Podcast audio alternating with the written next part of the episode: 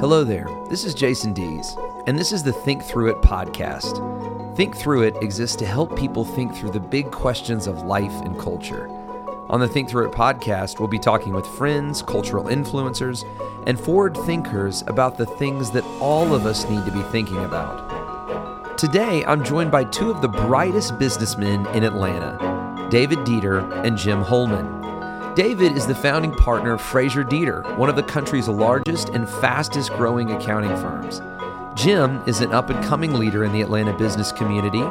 He's a recent graduate of UVA and Harvard Business School and is currently working at Boston Consulting Group. While both of these men work for some of the most successful and powerful businesses in Atlanta and in the U.S., they both love Jesus and they take their faith very seriously. We'll be talking today about what it means to take your faith into the workplace. How are Christians to balance the command of Jesus to obey Him and to make disciples with a workplace that is becoming more and more secular? This is a necessary and helpful conversation. So thank you for joining us as we think through it. So, I want to spend a little time talking to you guys today about what does it look like to be a person of faith, to be a Christian in the workplace? And is this even possible uh, in a secular environment? And, and if it is possible, then what does it look like? How should we as Christians be thinking about that? Uh, and I think a good place to start is kind of with some of the language of the day, which is the subtle uh, movement away from something that we've held dear as Americans freedom of religion to freedom of worship. It's been interesting if you watch election news cycle that's the language that you're seeing. It's it's and it sounds great right? Because freedom of worship like who doesn't want that? Like we all want that. But actually it's this subtle undermining of the Christian faith and all that it means to be a Christian. And so, you know, just any general comments on that. Our faith doesn't lead us to just worship, our faith leads us to live totally different lives. Um, you know, how have you guys come to an understanding of that? How have you seen that manifest itself in your own life, you know, just in general to start? And have you kind of felt the crunch of freedom of worship versus freedom of religion? Keep that to yourself. That's for your own private thing. I mean, what does that look like in your worlds? Well, Jason, I think it's a great question. Um, I thought about this a lot through the years, and I would say, big picture, that I'm a, I have followed and um, been able to integrate my faith and in the marketplace. And there's a lot of angles to that. One is uh, we have such good news and so much uh, principles that work in the business environment that you really can't separate them. If you're a follower of Jesus, we have such good principles that um, we have such good news that really I'm compelled to use that in the workplace. How about you, Jim? Any kind of general thoughts on that? So I, I definitely agree with what David shared. So, and you know, of course, the two of us are kind of at different points in our career at this point. So I've I've at this point worked at two different uh, employers. One of which was a large Fortune 100 company. My first job out of college, I was with the Walt Disney Company. Uh, and about a year or so ago, I joined a large management consulting firm. So, you know, different side of the table, but oftentimes sitting in rooms at large Fortune 100 or Fortune 200 companies. And so all that goes to say that these tend to be very traditional corporate America button down style environments where Jason I can really relate to a lot of I think the spirit of the question you were getting into. And you really do, at least from my experience, you really do see quite a bit of uh, the work environment being buttoned down, and I wouldn't say being openly opposed to freedom of religion, but the ways that I've seen people bring faith across in the workplace have been much more freedom of worship. Sure, yeah. And so it is a challenge, right? Um, and I think what David was alluding to regarding how you live your life, how you manage the characteristics that you embody at work is a really valuable opportunity to bring that across. But more direct ways, like more directly bringing up faith at work and more directly trying to disciple people or trying to spread the word to people, I would say has become quite taboo. And I have seen that. And you know what's interesting about that is, to your point, David. Obviously, you know, character, nobility, whatever word you want to use, good principles. All of this is grounded in something, right? The reason that we value fairness is because we're made in the image of God. Be, you know, there, there is something deeper that we all know to be true. There are absolute truths.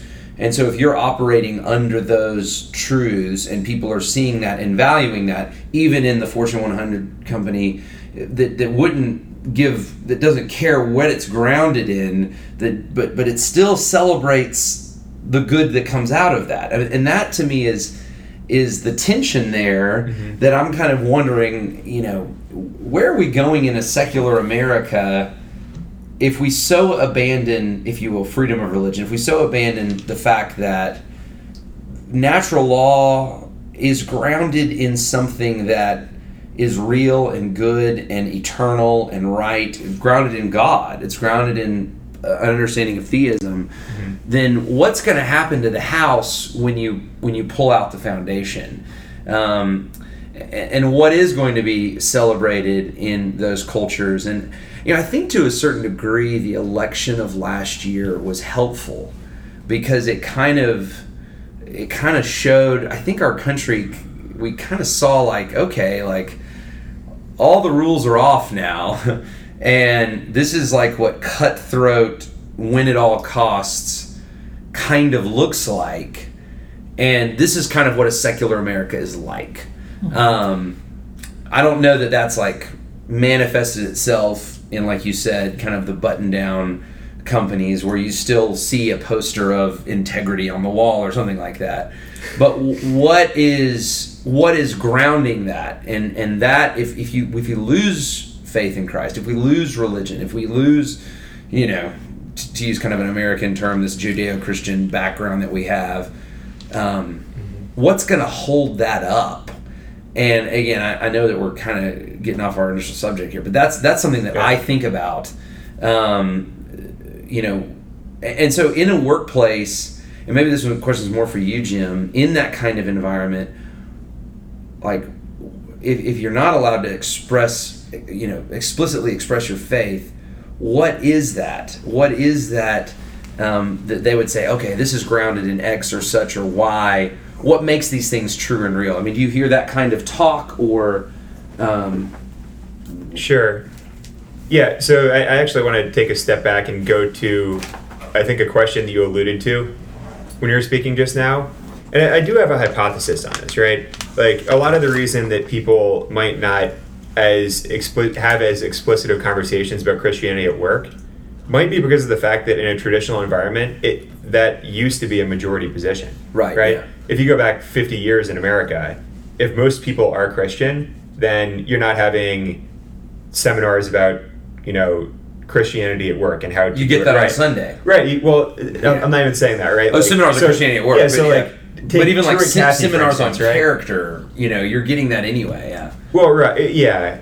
I, I, guess the point that I'm making is more if the majority of people at a workplace are Christian, if you have the Truett Cathys of the world and some of the celebrated Christian leaders that we've seen leading enterprises where Christian values are at the center, then carving out a position and being the Christian guy or one of a few Christian guys at work just isn't as much of a challenge. Sure, yeah. But in a world where we have, I mean, the reason Christ Covenant Buckhead was founded was what, 7 or 8% of people in Buckhead are practicing Christians, that changes quite a bit. So, j- just to go back and kind of comment on the antecedents. So, your question that you just asked was in absence of Christianity at the center, what do companies lean on? Is that a proper interpretation? Yeah, I mean, I think it's more of society at whole, but yeah, specifically, okay. specifically for companies, yeah. Well, you see companies trying to sub in value statements and you know moral codes and things like that that uh, might describe a lot of the characteristics of how to operate a pure business, but wouldn't go so far as to say Christ's love. Um, so I don't know. I mean, basically the question is how, in absence of Christ's love, how do you live a pure life? And or just I, I the absence of God. That, like right? what anchors those value statements? What anchors even? I mean, we're getting into you know more philosophical stuff now, but like what? Where do you anchor truth? Um, you know, this is the problem with secularism in general, right? Is what is the you know, what is the ethic that uh, holds it all together, um, other than like make money and be successful, or other than survival of the fittest? You know, I mean, so where is the ethic that's holding this thing together? You know, outside of Christianity. Again, we, we've kind of got off on a trail here, but uh, uh, yeah, I'm just kind of curious how that if anybody's right. even asking that question in the workplace. Sure. So uh, i have a couple of comments, David. I'm curious to hear your perspective on this too. Um, so I just graduated from business school about a year ago now, and the I don't want to say slogan, the sort of mantra of the school that I went to was that we seek to educate leaders who make a difference in the world. And the word positive was not in that statement, but we were reminded several times that we want to educate leaders who make posit- a positive difference in the world. And so you think you see things like that, right? Like trying to uh, another way to say it is expand the art of the possible. My current employer uses that one. Um, trying to help achieve greater things in terms of product and offerings to consumers, trying to maintain corporate integrity. There are again, there are tangential things to this that might box it in somewhat, but nothing that really gets, I think, at the core of what you're saying. Yeah. yeah I think if you look at uh, most the corporate mission statements, most of them are going to line up with Judeo-Christian principles, um, because they're going to have we're going to treat our employees fair, we're going to serve our customers. I mean, I think most of that is going to line up with our our teaching. I want to go back to something that said a while ago about in the workplace a lot of associates that I work with that are closer to you guys' age, I think in some ways it's easier to talk about faith in that they know zero. They didn't grow up going to Sunday school. They didn't grow up. I mean, they're. It's so fascinating. Even here in the in the Sun Belt or the Bible Belt, these 23, 24, 25 year olds know nothing. They've never heard the cosmic story of the Bible or Jesus that He created things and the fall of man and he came and lived as a peasant. He's coming back. They've I had this exact conversation a few weeks ago with a young lady, and she's I've never heard anything like that. Yeah. So I think it's an opportunity really to be more on front lines as opposed to folks that are closer to my age. I mean, everyone went to church and they were really they were indoctrinated and they were sort of inoculated. So now these young people don't know it. So it's in a way it's more exciting uh, because you're really front lines. Yeah, and they're not as uh, skeptical of it. Maybe the younger people. Um, I think they're the ones I've talked to recently. They're actually fascinated by it. Yeah. Like I've never heard that before. That's I can't believe it. There's a strength in kind of what you were talking about earlier, Jim, of being the persecuted minority. You know, like, and not that we're like the persecuted minority, but when you become the minority, there's actually a strength in that, right? Because you're the different thing. And I think this is kind of what you're talking about. Like, there's not many 23, 24 year olds in Atlanta that are serious about their faith, or that you, as you're saying, that even really know much about their faith, mm-hmm. or even have faith. And so, if someone does that, it's kind of like the minority. It's cool. It's it's oh, this guy's different. This guy. Um, and so, yeah, I think mm-hmm. you know, as challenging as maybe the per, the kind of the current environment is, um, there's also a ton of opportunity there. Yeah. So one comment on that. So my first boss was probably one of the better examples of I don't want to say playing the persecuted minority role, but doing kind of a subtle job of drawing attention to the fact that he was a Christian man so that he could be like a go-to resource for young Christians in the workplace or you know if if other people he encountered at work kind of wondered what was a little bit different about him they would be able to pretty quickly associate that he was Christian. Right.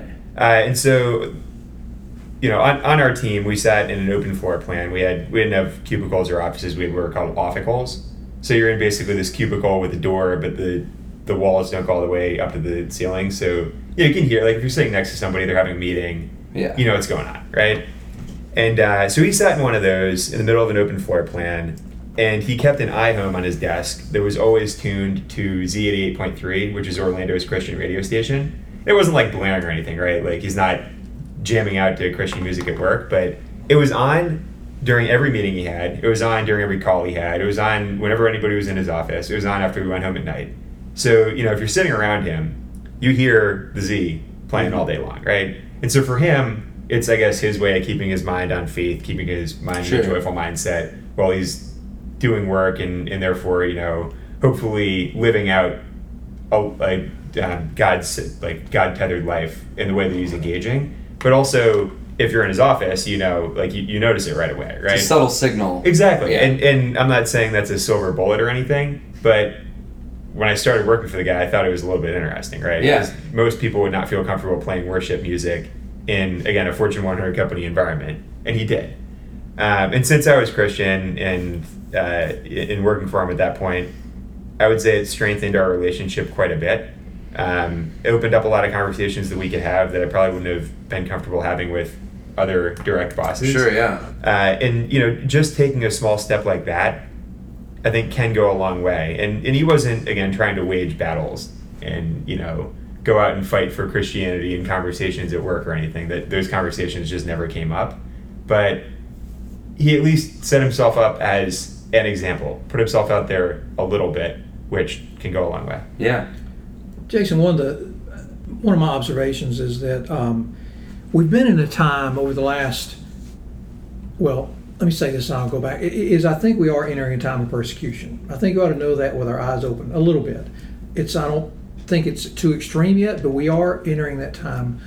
We've been in the last 30, 40, 50 years in the United States, it's been the perfect um, scenario of the genius of free enterprise system and then the principles of Judeo-Christian, the principles in Judeo taught to us by Judeo-Christian principles, that intersection is very powerful because those same principles about taking care of your employees, taking care of your customers, and then the power of the free enterprise system. I mean, again, Chick-fil-A is a great example. You see, their average store sales are twice what others, their competitors, Sure, yeah. because they're doing a lot of those principles. So the intersection is amazing. Now, I do think as we become more secular, we are, and more political correctness, we are bumping up on this, what we're, the discussion we're having today. So I think we ought to go in that with our eyes open. But I used to, the verses about blessed are those who are persecuted, I remember thinking, I almost feel bad about that because I don't think I have been persecuted. Matter of fact, I think in some ways we've been on the winning team. We've been on the right team. Right, We've yeah. been on the majority mm-hmm. time. At least now, you younger men, I think we're entering a time where that be less true. I don't think it's extreme yet. It's been my observation, but we're kind of entering more front lines now. Well, I think we're at least in a time where being a Christian in the workplace, at least in the major American cities, is not uh, a benefit any longer. So maybe it's not a loss yet, but you know, it, it used to be, you know, plus. 30 years ago, you want to be an insurance salesman or something, you've got to be a member of the biggest Baptist or Methodist church in town just to give you credibility, right? I mean, oh, that's one of the first questions that come up. You know, where are you a member of a church or whatever? Oh, I'm a member of First Baptist. Okay, I'll buy insurance from you. Uh, now, I think that you can question whether that's a good thing or a bad thing. well, no, no, I don't think it was a good thing. So, uh, uh, but I'm saying, but culturally, yeah, it gave you cultural cultural capital or, or social capital. I think that we're at least at a time now. Maybe you don't lose a lot of social capital for saying I'm a member of such and such a church, but I don't think it's a benefit. I think it's it's we're neutral, Neutral. right now. I think that you know 10, 20 years from now, uh, what we're seeing and probably you know Atlanta's a little more traditional. I think even in you know, more progressive cities, it's become a costly thing. And I think that's kind of the, the first tip of the iceberg toward if we're, we're calling this persecution. Uh, you know, so I mean, I look at let's say Fortune 100 companies. Um, let's say you are a Christian, a Bible believing Christian, and you don't celebrate things like transgender and you don't celebrate things like same sex marriage. Will you be able to become a vice president of that company? Will you be able to become the president of that company? Will you be able to even advance in the company for holding true to your Christian faith. And that I think is the moment. I don't think we're far from that moment where again the, the tables totally turn christianity goes from being a benefit of well i know i can trust this guy he's a christian to we don't want this guy around he's a christian and that's happened pretty quick um, the fact that that could happen in you know maybe somebody in between you guys their working life they came into the working life more in the environment you're describing david by the time they're facing retirement age it could that could have totally switched um, that's pretty interesting so i mean have y'all felt that already have y'all have y'all sensed that have y'all seen any signals that way or do you agree that we're kind of in this neutral place right now I agree. We're neutral, trending. I think agree with everything you just said. We're headed toward that. It seems, and I don't know if that's one year or twenty or 30 Uh, especially the lightning rod issues, same-sex marriage, those kind of uh, same-sex attraction, those kind of things are litmus test questions many times. So some things are so politically incorrect. So I think uh, we're definitely headed toward persecution, but and maybe it's easier for me to say as a 61 year old, and because maybe in a partner owned firm, I mean, so you have, I mean, how so what what what what's the downside of living out your faith versus what's the upside? So living it out in the corporate world, I mean, really, it it's more exciting as opposed to when everyone was just a cultural Christian. Yeah, I think that's, Now. but I do think that's, it is different for you to look at Yeah. as a guy who's made it, if you will, than a guy like Jim, who, are you 30? How old are you, Jim? 28. 28. 28 28 four days ago. Yeah. 28 even better. Happy birthday. Thank you. So 28's even better. So 28, and Jim has all these dreams and aspirations, and, and you know, as every 28 or 35 year old does. And I don't know, so what's your perspective? I mean, are you thinking like, man, in 10, 15 years, when I'm like getting to executive level age, you know, what's that going to be like for me? Is my faith going to jeopardize that? I don't know. Have you had those thoughts? I mean, I don't know. What does that look like in your mind? Yeah, I definitely have had those thoughts, and it's honestly it's just a tough reality to confront until it actually happens. I mean, I, I think everything you guys are saying is correct, right? We are definitely trending more in this direction. That being said, as somebody that moved to Atlanta and had never lived in the Bible Belt until about a year ago, it's refreshing to see that this is at least a little bit more of a vibrant community. Sure, yeah. And that right. I mean, take for example, we lived in Boston right before this, and I was in school the whole time we lived there. But my wife Caitlin was working. She has been a consultant her entire career, so pretty comparable experience living in DC, living in Boston, living in Atlanta in terms of work. But when you consider how often Christianity comes up in conversation across those environments, it's wildly different. Oh, sure. Like in, in two years in Boston, proactively, nobody ever brought up faith to her in a conversation at work or like a work happy hour or work event or whatever. And then both of us moved to Atlanta and started new jobs. And literally, the first happy hour, like welcome week that we each had, partners from our firms came up to us and asked us where we went to church Yeah. right? So again, this doesn't solve the big hairy questions, but it symbolizes that something a little bit different is going on here, at least versus more secular places. Uh, so you know, living in Atlanta, it might be a question of, you know, 10, 15, 20 years.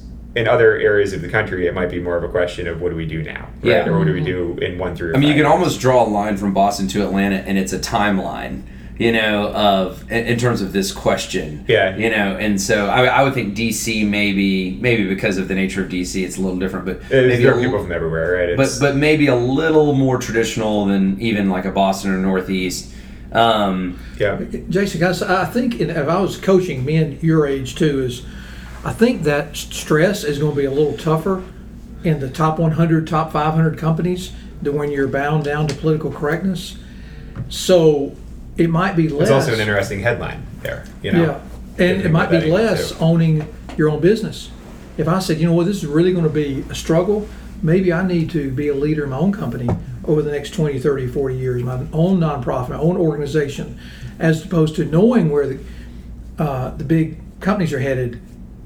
That's going to be tough. but Now, then but then I don't want to have a culture of abandonment either. I know. Right. We don't need a scenario. I mean, just thinking everybody now, leaves the top 100 companies. kind of switching to Great Commission. Okay, so if we're going to make disciples, we need Christians in Fortune 100 companies. Uh, I mean, I think that would be strategic. You know, uh, you know, we need to send, if you will, Paul to Rome. We, we don't need every Christian to stay in Jerusalem or whatever. And so, um, but then you get a question, and this is kind of the next question I want to ask you guys: is is how do you balance that? I mean, you talked a little bit about this, Jim, with kind of the the signal of the Christian music, you know, which actually, when you were saying that, it made me think of like the early church when people were persecuted.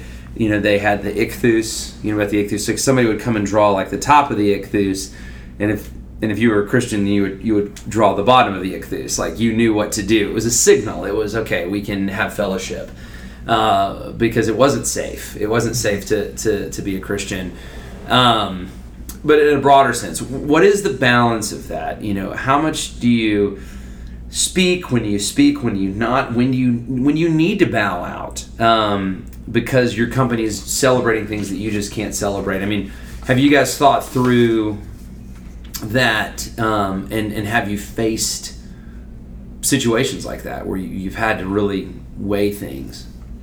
You got to pick your battles. I saw um, a tweet from our one of our my firm. Uh, I was looking while I was waiting for the meeting, and I saw uh, a couple tweets that they did that kind of was I wouldn't have done. And so then I was thinking, I was waiting on this meeting. I'm thinking, do I say anything about that or not? So in like, some ways, you have to pick your battles, and what's important, and where am I going to spend my time, and because you have to have influence. Um, so you're right. We have to be embedded in these companies and um, to make a difference. And I would say through these years, again, things are changing, but they're still a lot the same. That um, I think one reason we have to be involved in the the faith in the intersection of faith and business is well, we're satisfied customers. People need to know what we know as satisfied customers and the principles and the and then the life change of someone can be born again and the advantage of walking with the Holy Spirit. But people don't know that, so I think we're we're really compelled to talk to people about that. Anything there, Jim? Just balance in general. Yeah, uh, so uh, I'll leave David's commentary commentary where it lies as far as choosing your battles and everything. I, I haven't had as much experience with that directly, but it's really valuable perspective. I guess when you asked the question about drawing the line, I thought about it more in the sense also of like how do you draw the line in terms of balance between your work and your commitments to God and your faithful commitments as well? And those commitments obviously take place both in a work environment when you walk in the door and sit down to your desk in the morning, like much of the conversation we've been having, but also at some point you go home and you do things for your family and you do things for your church that live out the Spirit of God in other ways. And so in my young career, I have been in scenarios before where work has led me to have to miss Sunday worship time. It has led me to have to miss, you know, weeknight fellowship or Bible study events at different times over the last few years. And so that to me is probably the more pressing question. Again, as a relatively more junior member of a team versus somebody who's an executive later in, in the career. At some point, there is a line between those things, and that's something that I've certainly grappled with quite a bit, right? Because there are a lot of ways that you can live out God's spirit at work and a lot of purposes that God gives us for why he places us in the jobs that he places us in. And there's some balance somewhere between, you know, God placed me in this position because he believes that I can lead his spirit into a dark environment. That's one.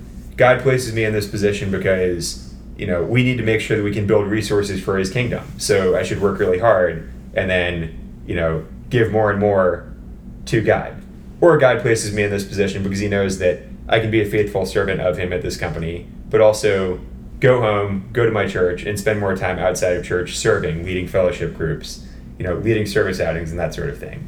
And so, especially for younger people out there listening who are at the beginning of their career trying to figure out which one of these three buckets they fall in, identifying that I think can go a long way in determining it, where you draw the line for yourself and how you envision yourself being the best servant of God because that always has implications in each of the three paths of what you do when you're at work, but also helps you contextualize, you know, where does work fit? How much of that pie for is work is my life? Yeah, right, exactly. Well, and I, I think that the line, yeah, because I think there's kind of like two categories. It's it's who we are um, as a as a light, as a as a vocal witness or whatever. And again, to your point, David, like I think that's a little more nuanced. But then there is, I think, where the lines need to get be pretty pretty clear is who you know is something I've talked about with you guys is freedom of conscience. You know, I if we're doing having to do things that jeopardize our conscience, if we're having to celebrate things that jeopardize our conscience, if we're going to do things that, that jeopardize, you know, um, the, the fact that Jesus is Lord of our lives, to me, that's where Christians have to start just drawing the line and saying, may it cost me my career, you know, I don't care. You know, I'm just not going to do that. I'm not going to celebrate that. I mean, I think of kind of like the Hobby Lobby uh, Supreme Court case um, where they were just like, look, we're not going to cover uh, basically a, a abortion. I mean, we're, we're not going to let that be a part of what we offer healthcare wise. And it almost cost them. It would. It would have if they would have lost that case and it was at a five four, maybe it was a seven two, but whatever it was, if they would have lost the case, it would have cost them everything. You know, they would have lost, and they they did start their own business, right? I mean, you know, and so that to me, I do think, and again, I don't think we're quite. I think those are on the fringes right now, but I think that Christians are going to be forced to make some of these conscious conscious decisions, and I think what my big thing is is we can lose our whole witness pretty quickly if we're not careful. And and to me, I what I see even among pastors giving advice is look, you know, things like sex, things like, you know, medical or even abortion, I mean, you know, as long as we can just say, you know, believe in Jesus and be saved, then we're okay. And we've kind of forsaken the rest of the Christian message, which is actually a big part of the gospel. Um, and so, yeah, I think, I guess to my, my warning as a pastor is don't do that. You know, yeah. don't forsake all of Christianity uh, to still have the opportunity to say, you know, yeah, but uh, Jesus is Lord. If, if you take away his whole message, then he's Jesus Lord of what? You know, mm-hmm. and so yeah, to me, the line is conscience. In, in, terms of like how you witness, how you start a Bible study, I mean, those kinds of things, I think that's all more nuanced. You know, how you correct someone if they say something that's dirty or wrong or whatever. You know, I think there's God gives us wisdom in those situations. But if you're being forced to jeopardize your conscience mm-hmm. by work, I just think that's where Christians have to be bold and courageous and draw lines. And I think when we do that, our witness will go so much further. I mean, we've already seen this in church history, right? And Christians, I mean, in the early church, Christians couldn't get good jobs. Couldn't Christians couldn't, uh, you know, advance. They weren't cultural leaders, yet the witness of Christ was rapidly going forward, and until one day the whole emperor of the land became a believer. Um, I was just saying, like, if we lose the gospel along the way, um, you know, that's the thing I think that, that keeps me up at night, if you will that scares me is what's going to happen along the way to evangelical Christianity. And how can you do that, Jason, and and stand on those issues and bow out? Either you got to take a leadership position when those issues come up at work, and um, or you know not even not even attend things that celebrate certain yeah. situations. Yeah. You can just bow out. Maybe that's easy sometimes. But then I'm conflicted. I agree with that, and I think we ought to do that at the same time, the more mature I got, I've wasted some of my life in legalism. Uh, what you're talking about is not legalism, but other issues are legalism. And and I think about, you know, it seemed like Jesus was drawn to the folk who were really lost. Definitely, yeah. And so I think I go back to the workplace, and we need to be drawn to, I think, those who are just in darkness. We don't want to be separatists. Exactly. Yeah. Mm-hmm. So I think we can do both. We and people would expect us to have this conscious, like this is you gone too far here. I've got to say that. but then we're immediately drawn back to the folks who are hurting, and um, and have a and that's it'll be a little bit bold there because we have something they need. And like I uh, mentioned a few minutes ago, the, again the interesting thing is a lot of these young people haven't haven't heard it for some. It's hard to believe, but they've heard it in snippets or they haven't heard it at all. And where we are in Atlanta, and Atlanta is a melting pot of folks. So it's not like everyone here grew up in the Bible Belt. It's such a melting pot, and so it is a great opportunity, I think, to be front lines and have a um, just an empathy for those who are are lost and um, and be drawn to those. And really, to me, that's kind of the front lines. Uh, again, I wasted some time in my life early as a younger man on legalistic type issues, I think. But in the end, I think you said that with Paul, saying, but he sort of, at the end of his life, he was saying, called himself the chief of sinners. He kind of, you know, he, he got more firm on some things, and he, but he also got closer to as he got closer to Jesus. Well, He I think I think it's consistency, right? I, I think what I'm talking about is consistency, and uh, so to me, what is legalism? It's not following Jesus closely. It's creating a a law system whereby you're justifying yourself. Right.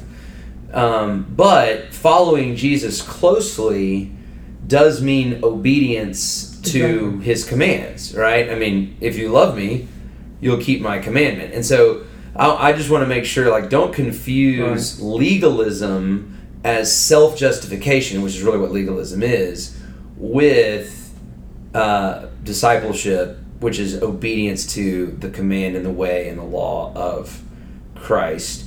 And I, I think, yeah, so if Christians are doing legalism and self justifying themselves and, and from a position of pride and looking down on other people, then we've lost then we've lost the gospel, right? But following Jesus does mean that there's things that he's commanded, there's ways that he's given. I think what I'm trying to say is this. 50 years ago, Christians were in a place of being the cultural majority. 20, 30 years from now, we'll be in the place of being a, a cultural minority. We're in the middle of that. It's, it's like the moment where the baton is being passed between two runners in a race. We're being passed from like the Christian America to secular America, right? I agree. I think both hands are on the baton right now. It's like that moment when like Mhm. that, you know, both hands are on the baton right now. What I'm worried about is Christians so enjoying this place of cultural prominence that we've had for the last 50 or something years Right. That we become the secularist with a little Christian label in the process so we don't lose the baton. And if we've done that, maybe we hold on to the baton, but we've lost everything in the process. And so that's that to me is what where we we cannot do, you know. It's, And- it's like to me if we're so if we understand that, and that's one of the great things about maybe even this this new church is we need to get in shape for it. We're entering battle, you know, we're getting ready to, and it's not going to be bad, all bad. It's going to be exciting, but we need to get ready, and uh, so that's what I think this conversation is about. So let's talk about actual disciple making in the workplace. Um, how have you guys been able to say, okay, there's all these people that don't know the Lord. Jesus has commanded me to make disciples. Here's how I'm like doing that. I'm being intentional about that.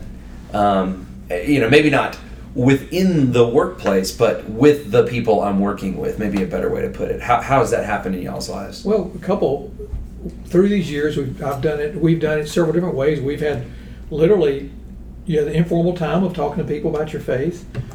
We've offered voluntary Bible studies, which is kind of out there. Uh, we're actually using um, some of Andy Stanley's material right now of, of uh, lunch. You know, it's it's more of a cultural Christian discussion, or you know, so he has this life lunch thing. We we are doing that. So, um, so I think we can be strategic about we can get Christian principles in there, but it takes some subtlety. So we've done it three ways: talking to people individually, voluntary Bible studies, and then these more principle-based lunch and learns. How about you, Jim? Sure. Yeah. So that's really helpful perspective from somebody that again runs their own business. Is is somebody again just a few years into my career haven't been able to have to set up programs necessarily with that span or degree of influence or uh, you know, company wide uh, organization to this point. But just the small things, right? Like within your your circle of influence, within your circle of connections at your employer, you can make more direct personal outreach efforts. And so when I was living in Orlando, and actually since I moved to Atlanta, just inviting people to church, inviting people to join you at least for the big church events of the year, Easter service and so forth. If you're organizing a church outreach or a church uh, volunteering event, reaching out to your coworkers and getting them involved. I mean, there was one time I remember I led a service project in Orlando. We probably had 15 or 20 people in the group, and half of them were secular people that I was friends with or connections with at work. Uh, then I just mentioned, hey, we're having this, you know, volunteering event this Saturday morning. It'd be great if you could come on out. And then that sparks, that opens up conversations that you can can have with them about the power of the Spirit and you know introduce them to Christianity or at least have Christ focused conversations. Uh, so that's been more of my approach to this point. Uh, definitely interested in trying to frame up more of the sorts of programs and, uh, and events and things that David had outlined as career goes on. I mean, in terms of formal discipleship relationships, yeah. I would think a lot of that is probably more natural to come up when you're a manager of people. Uh, and so as I make that transition over the next couple of years, we'll definitely be focused on how to effectively do that you can yeah you can leverage that position toward let me tell you how people might be more willing to approach you and just the lord let me just tell you like who i am like how the lord's you know the, the christ is a big part of my life and that's a big, big part of shaping me and people are looking to you anyway so right. yeah leveraging that position of influence toward jesus and jason to add on to that i think maybe it's more my line of work but direct market facing with clients and clients or customers. So you got the folks you work with, then you have the folks outside the four walls, and uh, that what a great opportunity that is because especially if you're in a consultative practice or something, once folks really trust you and you become you become a trusted advisor, then you hear about all their life issues. Yeah. You start talking about financial, but then it goes into my marriage is a wreck or whatever the issues I have, and then you it's so easy, and you become a tr- and you have. I, one thing I say is you, you have to obviously earn some trust. Yeah. So you have to build it. Always relationship always trumps. But I mean, yeah. But to your point, like think you think of like accounting, and you're like, well, that's not really related to spiritual things, but it totally is. If somebody's gonna be vulnerable enough to open all of their financial, whatever expenditures, thoughts with you, um, you've you've gotten their heart to begin opening up. Right. And so just go ahead and take that and run. I think that's what we're talking about. Like it's it's take the momentum that is there and leverage it toward mm-hmm. Christ. How can I help you guys with this? Well, if you're like, man, I wish I had a pastor that would do this or help us in this way or uh, you know give us these resources or what. I mean, anything that you guys can advise me on. Honestly, I think the biggest thing, my, my biggest thought on this is actually inspired by part of a sermon series we had a couple months ago when you were talking about gospel fluency. Because frankly, I think a lot of the time that Christians become more passive in these sorts of when these sorts of opportunities present themselves is due to a lack of a sense that I can really speak fully to the power of the gospel, right? And so, just as a church and as a pastor, being focused on creating that sense of gospel fluency and equipping people with the tool belt that they need to take into a work environment for me is the most valuable thing because then when I find opportunities to use it or when opportunities come up and confront me that I need to use it in, then I'm equipped. How about you, David? Well, I, I like what Jim said. I think over the months and years, maybe we can develop some marketplace tools, um, the lunch and learns or something that, sure, yeah. that can be uh, maybe principle based and a little so I mean, I think over the years we can think about that as something for you because you understand the Bible so well, with a with a little different twist at just market facing business issues, principles, marriage, family. Well, guys, this is the power of the church, right? So we're all working together as as brothers in Christ to support one another, pray for one another. God has me in this environment and God has you in the environments you're in. And I'm so grateful that you're there, and I know the Lord's going to use you. And uh, this has been a helpful conversation. So thank you guys so much. Well, Jim Holman and David Deeter, I'm Jason Dees, encouraging you to think through it.